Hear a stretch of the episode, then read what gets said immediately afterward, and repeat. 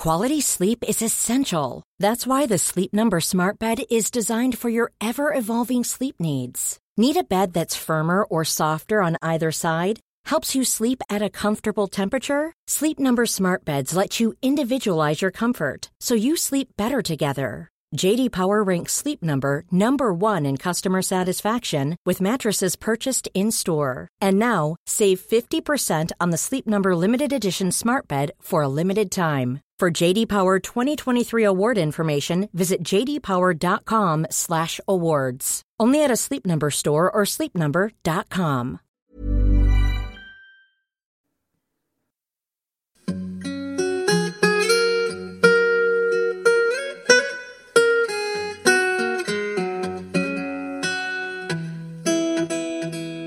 Hello, everyone, and welcome to the History of England, episode 183 The Brothers York. First of all, just to remind you that I'm a proud member of the Agora Podcast Network, a group of independent minded folk who like a bit of a cast now and again. You can find out more at agorapodcastnetwork.com.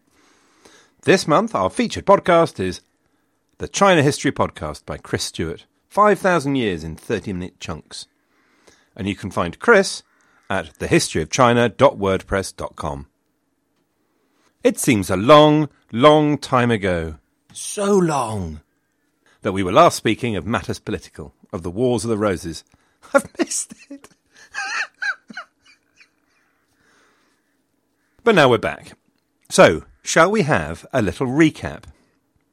We left our noble House of York high fiving and fist pumping their way round the party circuit they had, for all intents and purposes, eradicated the House of Lancaster. Margaret of Anjou was captured and under control.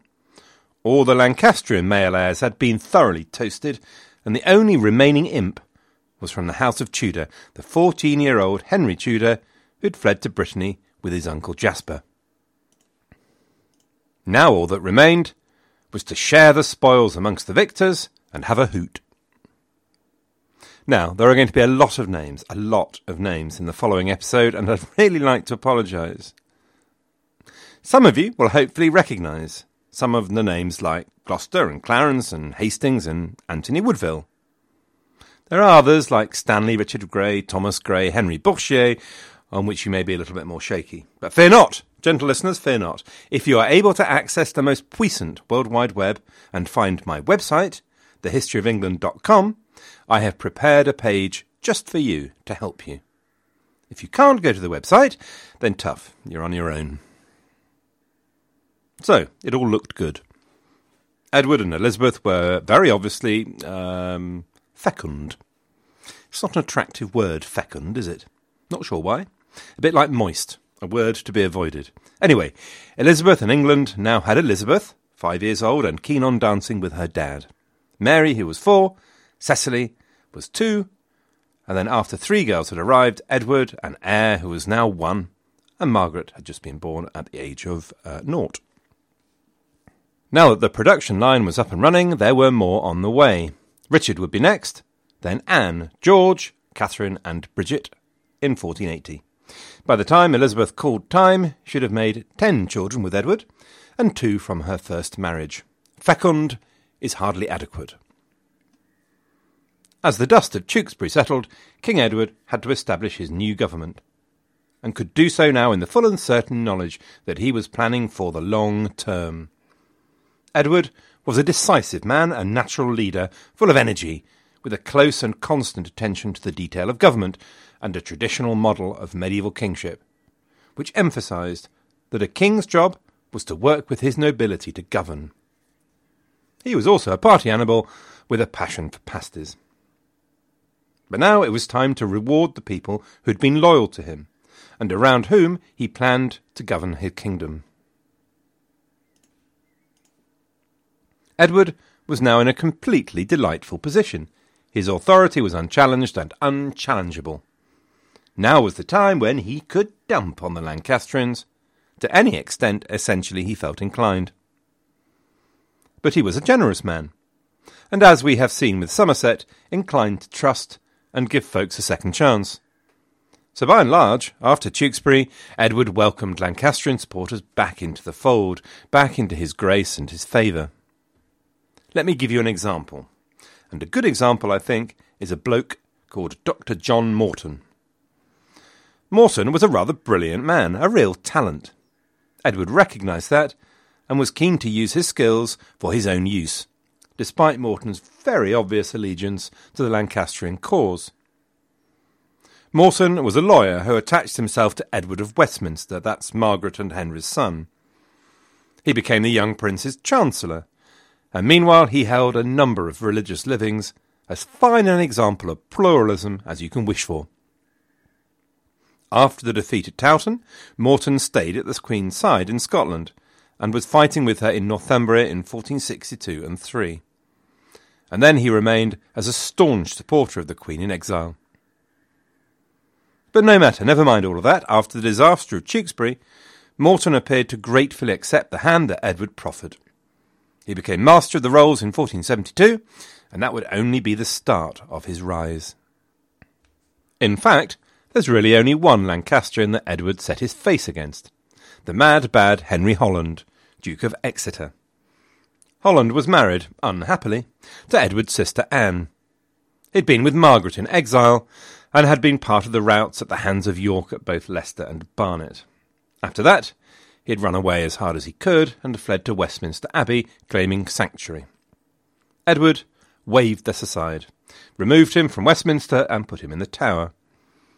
And he then allowed his sister Anne to divorce him and take up with her fancy man, Thomas St. Leger. He couldn't quite bring himself to execute him, but in the Tower, Exeter would stay. Equally, Edward did not forget his friends, the folks who stayed with him through thin. Foremost of these was William Hastings. Just to remind you, Hastings had been solidly close to Edward, and combined closeness to Edward and power with the good opinion of pretty much everyone else, which is somewhat unusual. He was, in the words of Thomas More, an, an honourable man, a good knight and a gentle, loving man, and passing well beloved. Hastings resumed his office as Chamberlain of England, a post that gave him constant access to the seat of all power, the King. Hastings, nice guy though he apparently was, took himself off to the first class carriages in the gravy train and settled back to watch the Spondulics flood in. Everyone knew that if you needed something doing, Hastings was your man. So you wanted Hastings to be well disposed towards you. Now, you might say that you don't care much for money, because money can't buy you love. But in this particular instance, you would be dead wrong. So, religious houses made him their steward. Barons sent him gifts. In one particularly cute episode, Richard Earl Rivers dug around the back of the sofa, raided his wife's purse, and sent Hastings £26, 13 shillings and fourpence. Clarence made Hastings his chief steward, and then the habit went international. King Louis of France gave him a pension of 2,000 crowns. Charles, Duke of Burgundy, gave him 1,000 écus. Hastings was a man you wanted on your side, and the honours and offices that Edward heaped on him in 1471 were just one part of the way that he was rewarded. Then there's the Stanley family, the Stanleys, erstwhile kings of man. The Stanleys did well. Both William and Thomas Stanley were to be pillars of Edward's regime in the northwest of England and the Duchy of Lancaster, though at the same time running a low level struggle with Richard of Gloucester, who tried to extend his control there. Actually, when I say low level, pretty high level, actually. And this brings us, as night follows day, to Margaret Beaufort. Now, Margaret was in something of a pickle. Her son, Henry Tudor, was the last remaining imp, last possible challenger to the House of York. Now, fortunately, Margaret had been married to a loyal Yorkist, Stafford, which protected her. However, Stafford inconveniently croaked in 1471, which was bothersome for Margaret. She needed a protector. Margaret Beaufort was a clever and tough political survivor. Over the next decade, she effectively gained the trust of Edward, even while Edward was trying to hunt down and kill her son, which normally gets in the way of a good relationship. Through careful work and lobbying, she even persuaded Edward, close to his death as it happens, to welcome Henry back as Earl of Richmond. But in 1471 she needed a protector, and although she and Stafford had been close, she had no time to hang around feeling sorry for herself. The man she chose as her protector was Thomas Stanley. Stanley had connections and already had children, so was looking mainly for status through his marriage, and Margaret brought that in spades. And so they got hitched. And Margaret began to use his connections to work towards the goal that dominated her life protecting the rights and life of her only son, Henry Tudor. Then there was the Queen's family. Now, obviously, there'd been something of a reduction in numbers Woodville wise after Warwick had got hold of them and done a bit of winnowing. But there were still plenty around. There were two by Elizabeth's first marriage Thomas Grey and Richard Grey. Thomas Grey did well. He was made Marquis of Dorset, and to give him the lands to back up his new dignity, he was given in marriage Cecily Bonville, heiress to the Bonville and Harrington lands in the north and the southwest. You might remember the Bonvilles and their war with the Courtenays, which had rubbed out the male Bonville line. Now, Dorset was not the sharpest knife in the drawer, which was unfortunate, since he was to find himself in some really, really complicated political situations. Thomas Grey had a younger brother, Sir Richard Grey. Richard was but 14 or so in 1471 and wasn't to enter public life until 1475 when he took part in a big joust. But most of the time, Richard would be together with his uncle. His uncle, who was the oldest male of the Woodville clan, now that Richard Woodville had been given the Warwick treatment, and shuffled off his mortal coil, gone to meet his maker, and in becoming an ex Earl of Rivers, the title of Rivers had passed to Anthony. You will, of course, recognise Anthony. He's not yet in the prime of his life, which is, of course, 52, as you will all know. He's still but a stripling of 31. In a way, he's the most attractive of the Woodville males. Renaissance man. Hair shirt wearer, it's got to be said. Famous jouster. Sadly, he'd rather blotted his copybook in 1469 by naffing off on crusade, when Edward was facing just the odd political problem, you know, that he could have done a bit of help with. And Edward had therefore marked his card as unreliable. Nothing terrible, not a target for retribution or punishment, just unreliable. Over the next decade, Rivers would go on crusade and pilgrimage to Portugal, Italy, and Rome and Santiago. He had other interests, essentially, is the point I'm making. God, that sort of thing.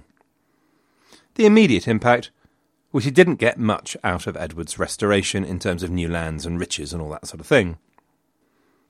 However, there was a new kid on the king's block who did jolly well and this was Edward's little brother, Richard, Duke of Gloucester.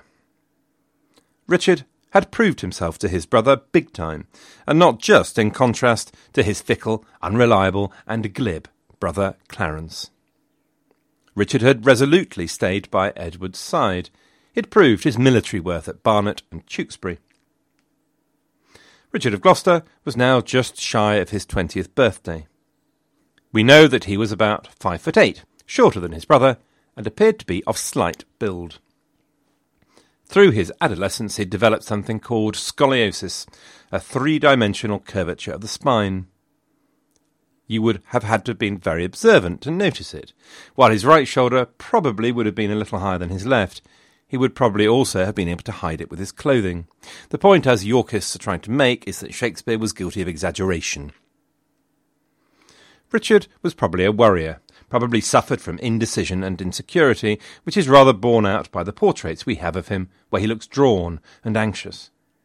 And meant that far from being the devious planner Shakespeare presented, he tended to act on impulse. But there was no doubt he was brave and loyal to his elder brother, and Edward valued him as much.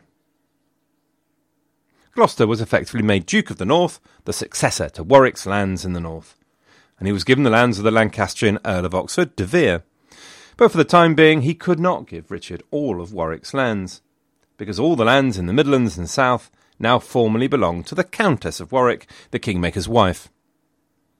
Richard made his home now in Wensleydale, at the great castle of Middleham, previously the Salisbury and Neville Caput, From there, he ruled the north alongside the Percy Earls of Northumberland. And also, standing in the way between Gloucester and the Warwick's inheritance, stood his brother Clarence. Now, most of us, if we had been Clarence, would have been sobbing with relief that we'd got away with the most outrageous piece of villainy and treachery. I mean, seriously. Not only had he betrayed two people in quick succession, and therefore declared to the whole world his lack of honour and reliability, it also betrayed his own family. Essentially, I would have kept as quiet as possible, sat at the back, hoped no one remembered who I was or what I'd done, and then carry out various good works in expiation of my sins. But not Clarence. Oh, dearie me, no. In fact, Clarence probably felt a little miffed at how he'd missed out. After all, the Lancastrian Parliament of the Readeption had declared him to be third in line to the throne after Edward of Westminster. Now he was nowhere after a brood as long as your arm. Clarence felt super miffed at Edward's settlement after Tewkesbury. Clarence was able to retain his honours, but had to give up the Percy lands he'd held as the Percys returned to power in Northumberland. He really had no cause whatsoever for complaint because he was given all the Courtenay lands in Devon and Cornwall in compensation. But this was Clarence. Of course he was miffed. Plus, he had to watch as his little brother was laden down with honours and riches, and that sucked.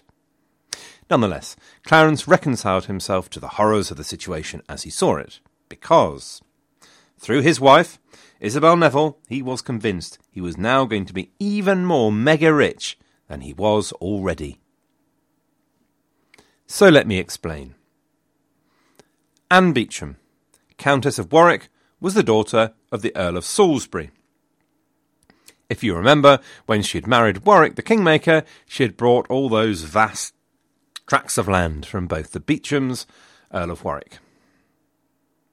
When the Kingmaker got totaled, his Neville inheritance in the north was up for grabs and went mainly to Gloucester. But all the Warwick Beauchamp inheritance by law came back to the Countess of Warwick until she also popped her clogs or married again. After Barnet, Anne, the Countess, had hitched up her skirts and legged it as fast as she could to Beaulieu Abbey in the New Forest. By the New Forest, of course, we mean that it was actually 400 years old at the time, created by Billy the Conk in 1079. Despite now being over 900 years old, today we still call it the New Forest, when we should really call it the jolly old forest. Or at least the getting on a bit forest. Or in the prime of life forest, actually. Let's start a campaign. Anywho, Anne was ensconced in Beaulieu. This was inconvenient. Most inconvenient. Clarence was very keen to get hold of all the Countess's lands, because the way he argued it, the Countess's daughter Isabel was her heir and his wife and therefore the lands should come to him. The Countess did have another daughter, Anne Neville, but she had been married to that Lancastrian worm, Edward, who had been satisfactorily butchered at Tewkesbury, and so presumably that side of the family was now attainted, and couldn't inherit Flew, let alone one of the greatest honours of the land. And anyway, he, Clarence, wanted the land. And frankly, that as far as Clarence was concerned, was as much of a reason as he needed.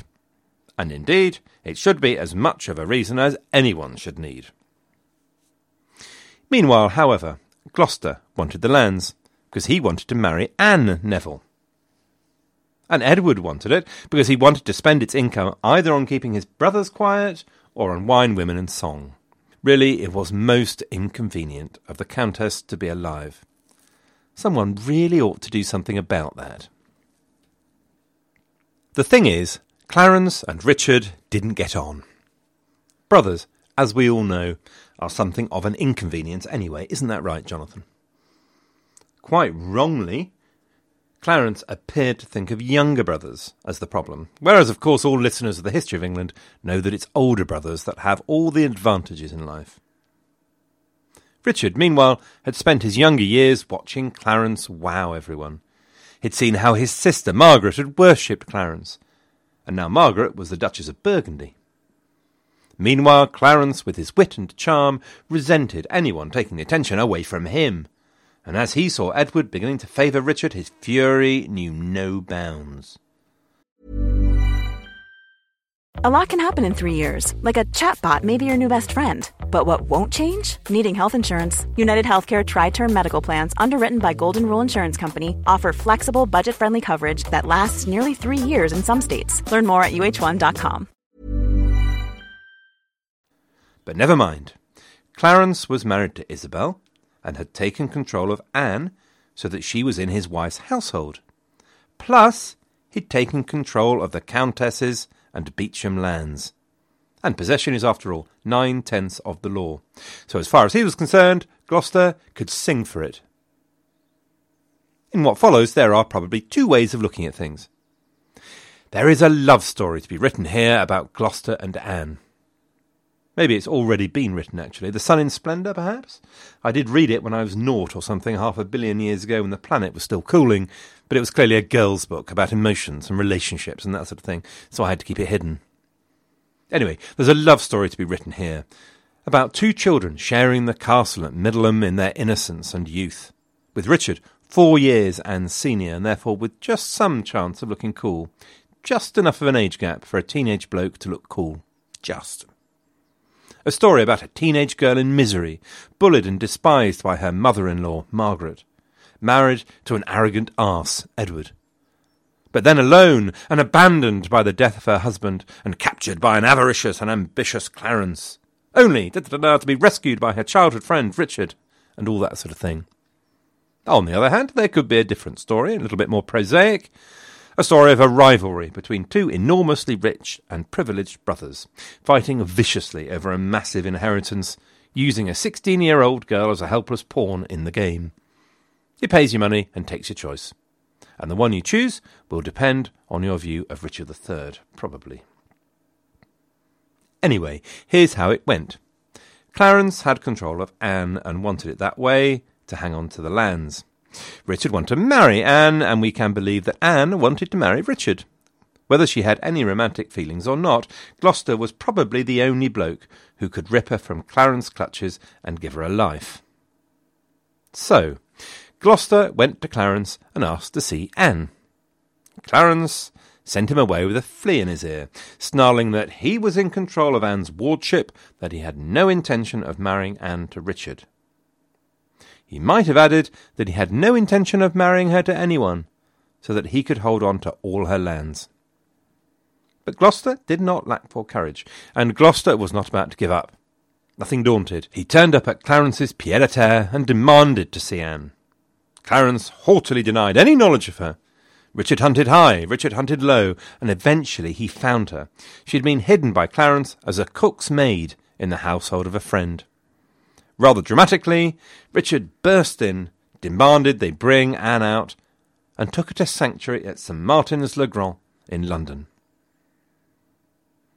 Gloucester then took his case to Edward and the King's Council, and the lawyers got involved.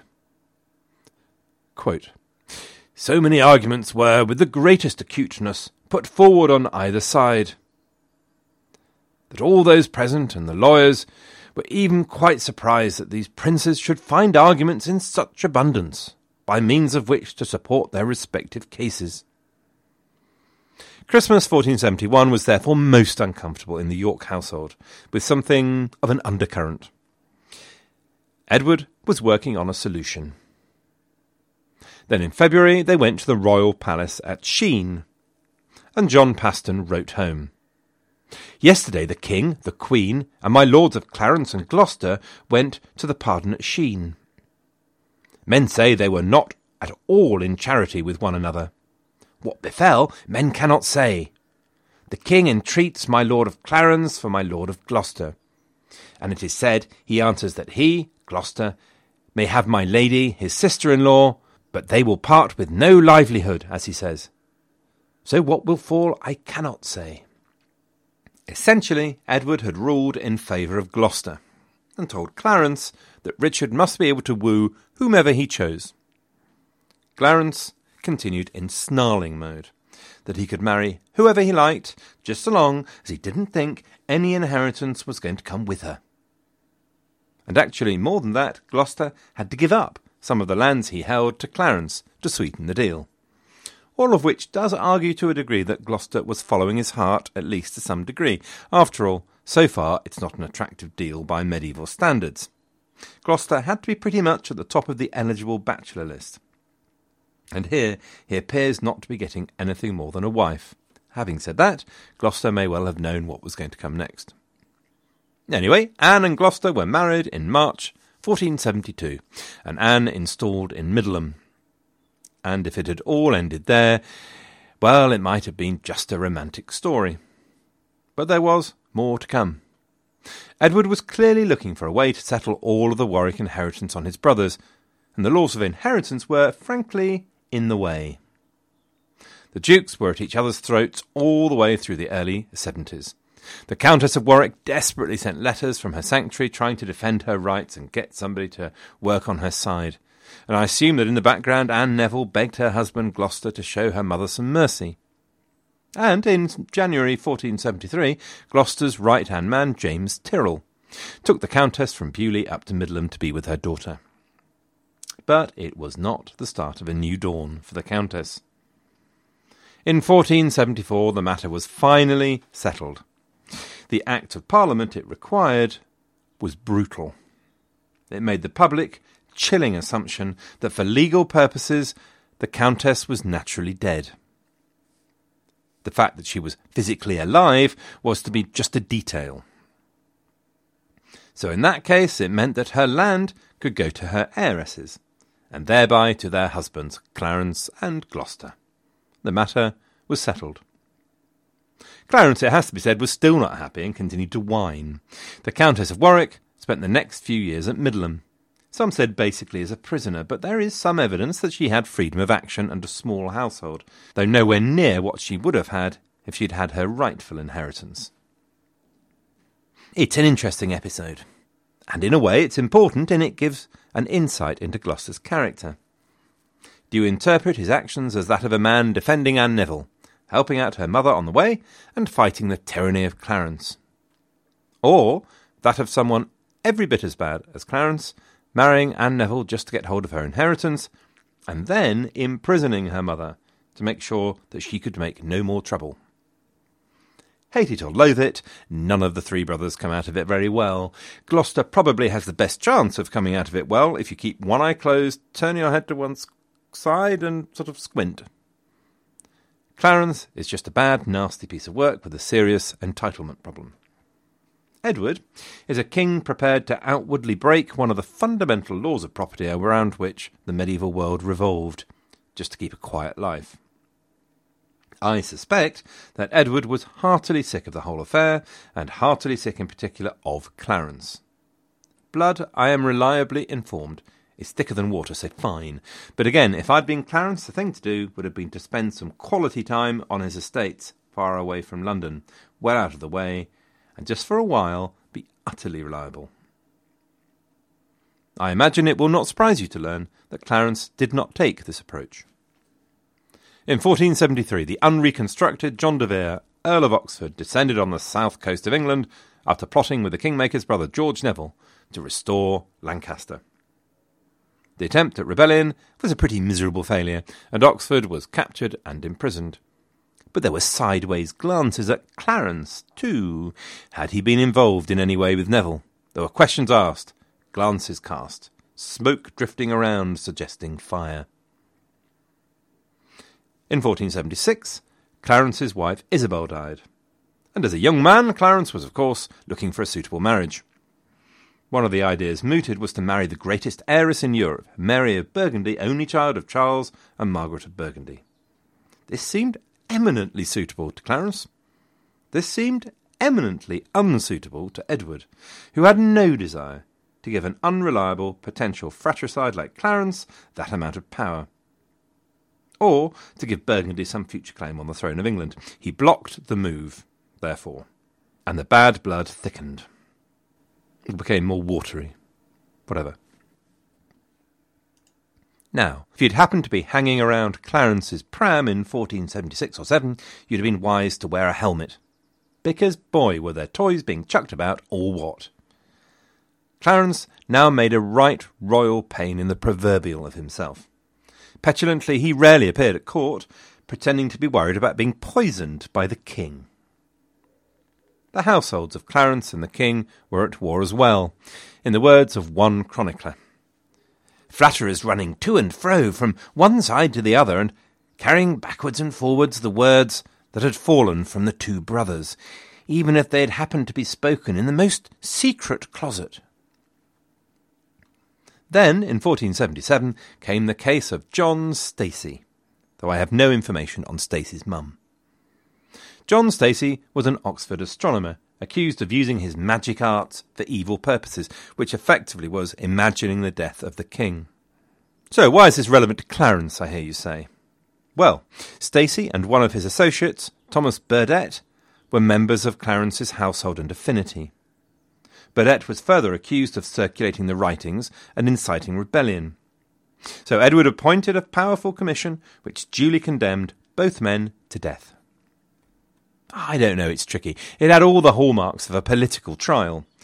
Clarence was obviously angry at being helpless while his proteges were taken down. But again, if he'd had any sense, he'd have seen the warning signs that Edward was making a point here. But his pride, and just maybe his sense of right and wrong, just possibly, were offended. He stormed into a royal council meeting in Westminster when he knew Edward was elsewhere, and he had a declaration of innocence of Burdett read out in the session. It was a very, very public declaration of defiance of the king. And then, at about the same time, there was the horrid case of the young maid Ankarette Twynho, which I've mentioned in a previous episode. Bizarrely, Clarence became convinced that Ankarette had poisoned Isabel, his wife. He bypassed the channels of royal justice, had the helpless woman dragged before a judge and jury, browbeat and bribed the jury into a conviction. Several of the jury members actually apologized to the poor woman, who was then executed. All of this before any royal justices could get involved. Edward summoned Clarence to meet him at Westminster and gave him a dressing down about his conduct, about his perversion of the laws of England and his ridiculous politicking. For good measure, Edward invited the Mayor of London and his aldermen along to enjoy the show. And if there was one thing Clarence would have hated more than being given a dressing down by his brother, it was being given a dressing down by his brother in front of the Mayor of London and his aldermen. Whether or not, as he listened, Clarence realised that something fundamental had changed, I do not know, but it had. Edward had had enough. Edward was now set on an irrevocable and dramatic path. He'd made a decision. Clarence was taken away and placed in custody. This was June 1477. Through the rest of the year, Clarence mouldered in jail. Now, one account has it that the Woodvilles here set to work, that the Queen bent Edward's ear, that basically no one was safe until Clarence was silenced, and then the Queen's relatives helped build a case against Clarence. But really, there's no evidence of this whatsoever, and it probably says more about the Woodvilles' basic unpopularity than it does about anything else. What Gloucester's role in all of this is not clear, but as so far as we know, he actually argued on Clarence's side. That's what the only contemporary account says that mentions him at all. Anyway, all over Christmas, the festivities went on while Clarence mouldered in jail. He continued to moulder while outside there was a big party and a tournament organised for the betrothal of the four year old Duke of York heir to the throne, and Anne Mowbray, the six year old heiress to the last of the Mowbrays, as another Norman noble family finally ran into the sand. There was jousting and finery and all kinds of fun. And maybe it's significant that Gloucester didn't turn up to watch Anthony Woodville, Earl Rivers, housed and armed in the habit of a white hermit, as he went to the joust. That's how you jousted, apparently, those days housed and armed in the habit of a white hermit. Anyway, there you go. At the following Parliament, the grim truth of Edward's intentions unfolded. One of the best informed chroniclers of the Abbey of Croyland was there, seeing the whole hideous story reveal itself to his increasing disbelief and horror. He wrote, My mind quite shudders to relate what happened in the following Parliament, for then was to be witnessed a sad strife, waged between two brothers of such high quality. Amazingly and uniquely, I think, against the backdrop of the Painted Chamber at Westminster, Edward the King brought charges against his own brother, personally. The charges were long and specific. Here's a bit of it. The Duke sought to turn Edward's subjects against him by saying that Thomas Burdett was falsely put to death, and the King resorted to necromancy. He also said that the King was a bastard, not fit to reign, and made men take oaths of allegiance to him without accepting their loyalty to the king. There was more, much more. But the king ended with The Duke has thus shown himself to be incorrigible, and to pardon him would threaten the common weal which the king is bound to maintain. No one spoke for Clarence. Witnesses were brought, but the Croyland chronicler couldn't tell if they were meant to be witnesses or accusers. Only Clarence was allowed to speak for Clarence, and for once the charm and wit and intelligence that had saved Clarence was no longer enough. He defiantly denied all the charges. He desperately demanded the right to defend his honour by combat. But Parliament had heard enough, and probably seen enough. Indeed, the law itself actually held that the king's word, if based on his personal knowledge, was, quote, the most perfect of records. So actually, who could argue, since the king himself had brought the charges? The death sentence was pronounced, and Clarence was led away. Edward then dithered, faltered at the step of fratricide. And now it was the House of Commons who pushed it and reminded Edward of his decision and the need to get on with it. And in the secrecy of the Tower, Clarence was presented with a barrel of sweet wine from Greece, Malmsey wine. He was presented with the Malmsey wine head first, and drowned in the barrel. Well, I never did. I mean, we've always wanted to drown our brothers once in a while, let's be honest. Only natural, really. But really? I mean, what a dreadful waste of good wine. Seriously, it's not an edifying episode in the annals of York. Most modern historians seem to accept it all, really, and point at Clarence's complete unreliability, arrogance, stupidity, greed, and ambition, and that is all true and undeniable. But it's still brutal. Bishop Stubbs in the 19th century was less forgiving. Old Stubbsy called it the crowning act of an unparalleled list of judicial cruelties, which those of the next reign supplemented but do not surpass. Well, I suppose being a king means you have to take some nasty decisions. And there's no doubt that Clarence was a dipstick of considerable proportions. And there was absolutely no sign of him coming to the end of his dipstickery. Many of the accusations probably were true, some of them were probably exaggerations. But there you go. So, necessarily brutal or just brutal? The choice is yours. Now, I've jumped a bit ahead of the narrative to carry through the story of Clarence and Gloucester and Edward, so next week we'll go back a bit, back to another favourite threesome of ours England, France, and Burgundy. Which only leaves it to me, ladies and gentlemen, to thank you all for your kind attention, and to thank those of you who have donated, such as my faithful and most laudable monthly donators Oak, Bernard, Mary, James, and Russell, and also those generous souls who have donated this week Timothy and William. Thanks, everyone. Good luck and have a great week.